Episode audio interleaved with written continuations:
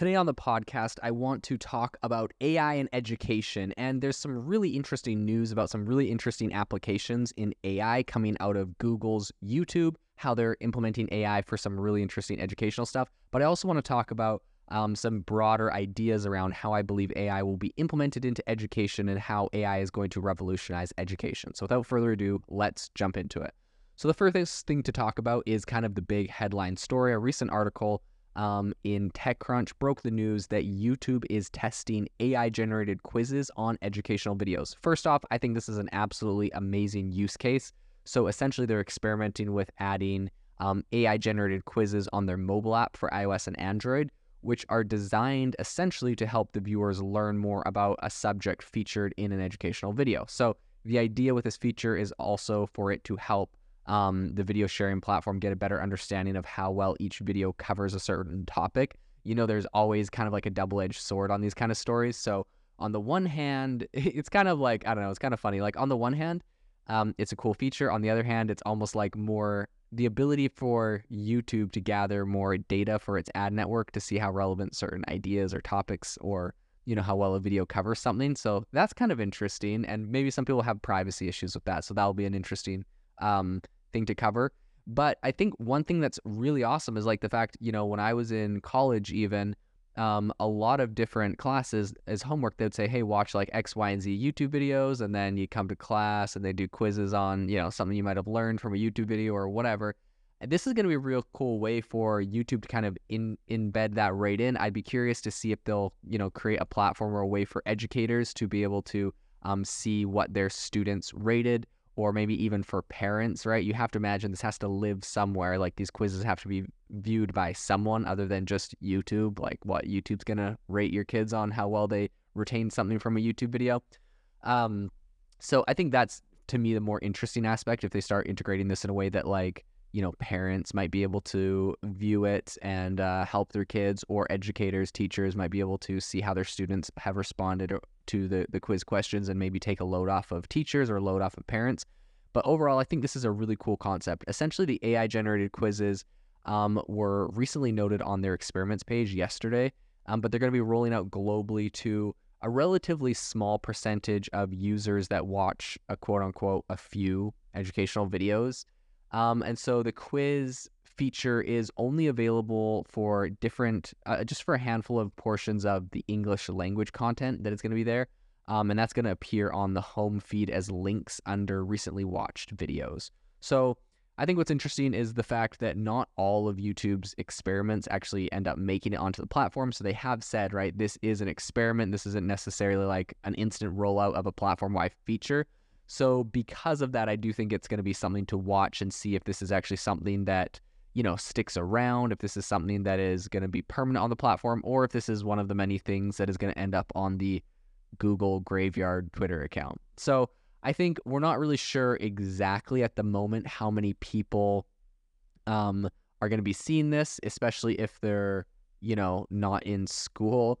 Um, and also, we're not sure how many people are going to be wanting to take these quizzes while you might be, you know, scrolling through YouTube, especially if you're not in school, like I said, because um, if you're not a student, yeah, you know. So I think it's going to be interesting to see how this is rolled out because if this is just like a thing where it's like, oh, students, test your retention of this like thing, like I think you're going to get a relatively small amount of people that actually want to just like voluntarily participate, aka fill out a survey or just more ad revenue or ad data for YouTube. So I think if that's their implementation and their angle with this, it'll be pretty dumb.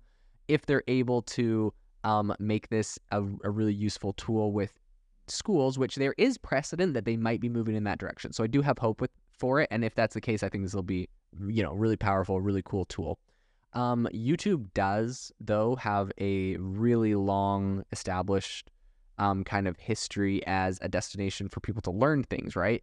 Um, whether that's, you know, I've learned how to replace parts on a car before and do all sorts of landscaping and cleaning, you know, my roof and different random things. I always go to YouTube for that. And so I think this whole kind of what people call quote unquote edutainment um, is a whole area on YouTube. You have really big accounts like How to Basic or TED Ed um, that essentially are popular educational YouTube channels that are, you know, teaching you how to do something or about a specific topic. And like channels like that, I think um, I think TED Ed has like over 18 million subscribers. How to Basic has over like 17 million subscribers.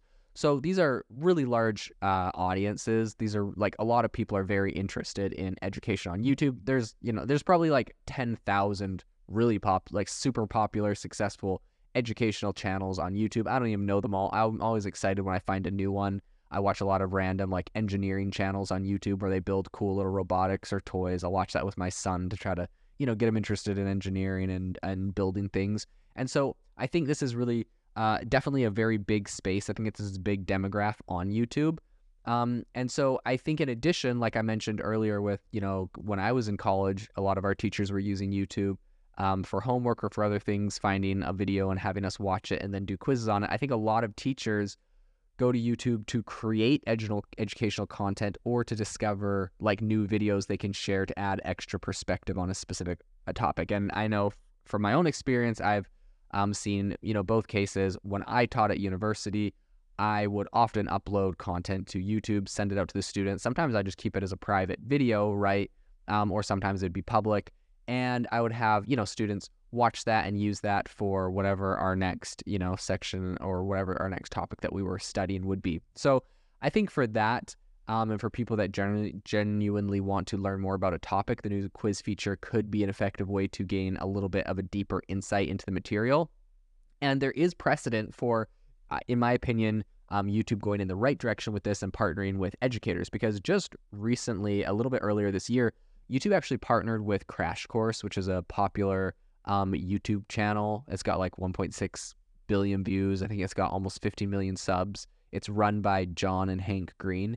But Crash Course uh, and Arizona State University partnered with YouTube and they launched what's called its uh, Study Hall Initiative, which essentially gives college students free access to four main courses um, that are covering a, a bunch of different topics. So, pretty much college math, US history, English composition, and a couple more. So, um, it's a pretty popular channel, and the fact that YouTube is kind of partnering with them and also ASU in this move, I believe, is a good is a good step in the right direction. I think I'd like to see more of those kind of, um, you know, partnerships and and asking you know educators what would be useful for them, finding ways to integrate it into tools that they can actually uh, use these quizzes to test their students instead of simply, you know, just, I don't know, throwing a, a, random quiz on there and telling you, hey, congratulations, you did well on your random YouTube quiz that will be used to gather data to sell you more ads. Like, I don't think that will be the sales pitch they want. And so I think the sales pitch they want is um, these these quizzes will be built using AI, which I think is an awesome application for AI. It's an awesome application for education in general.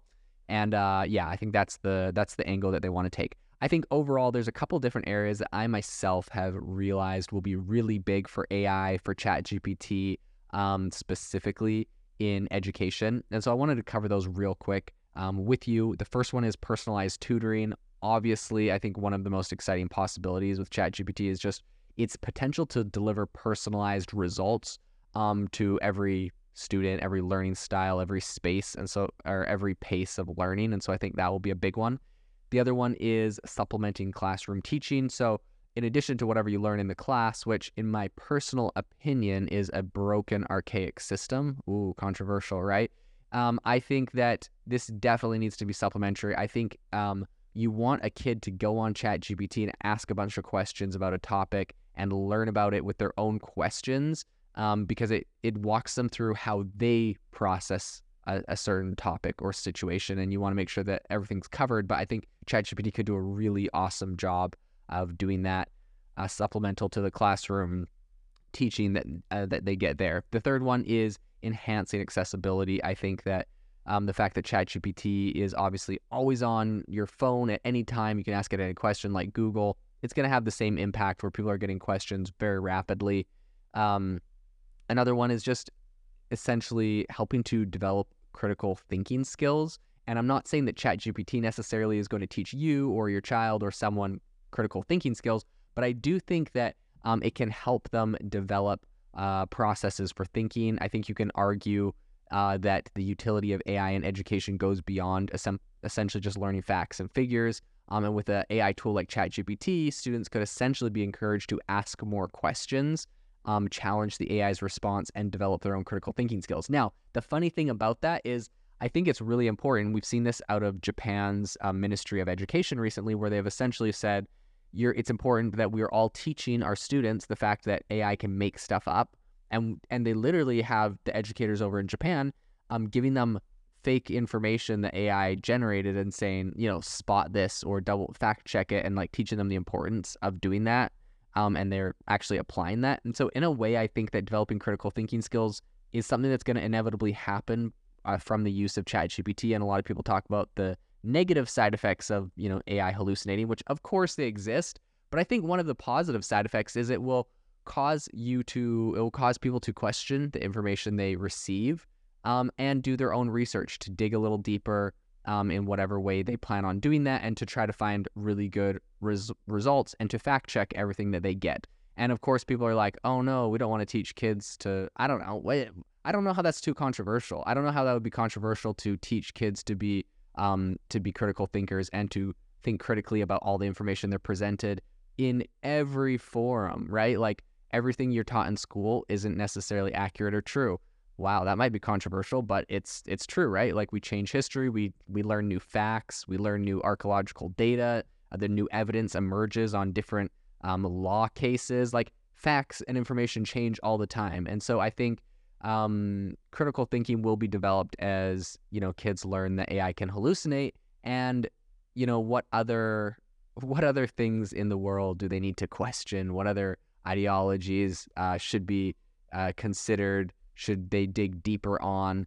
Um, it's really interesting. I feel like myself in particular, the the older I get, um, the more of my worldviews I end up challenging, and uh, many of my worldviews have changed drastically over the last number of years, even over the last, you know, two or three years on a lot of different topics. Um, my opinions on AI have changed a lot since you know ChatGPT launched. And uh, even over the last few months with the new data, new information, I have um, new concerns about AI, new thoughts about AI, how it's getting implemented. And I think a lot of that is just developed critical thinking.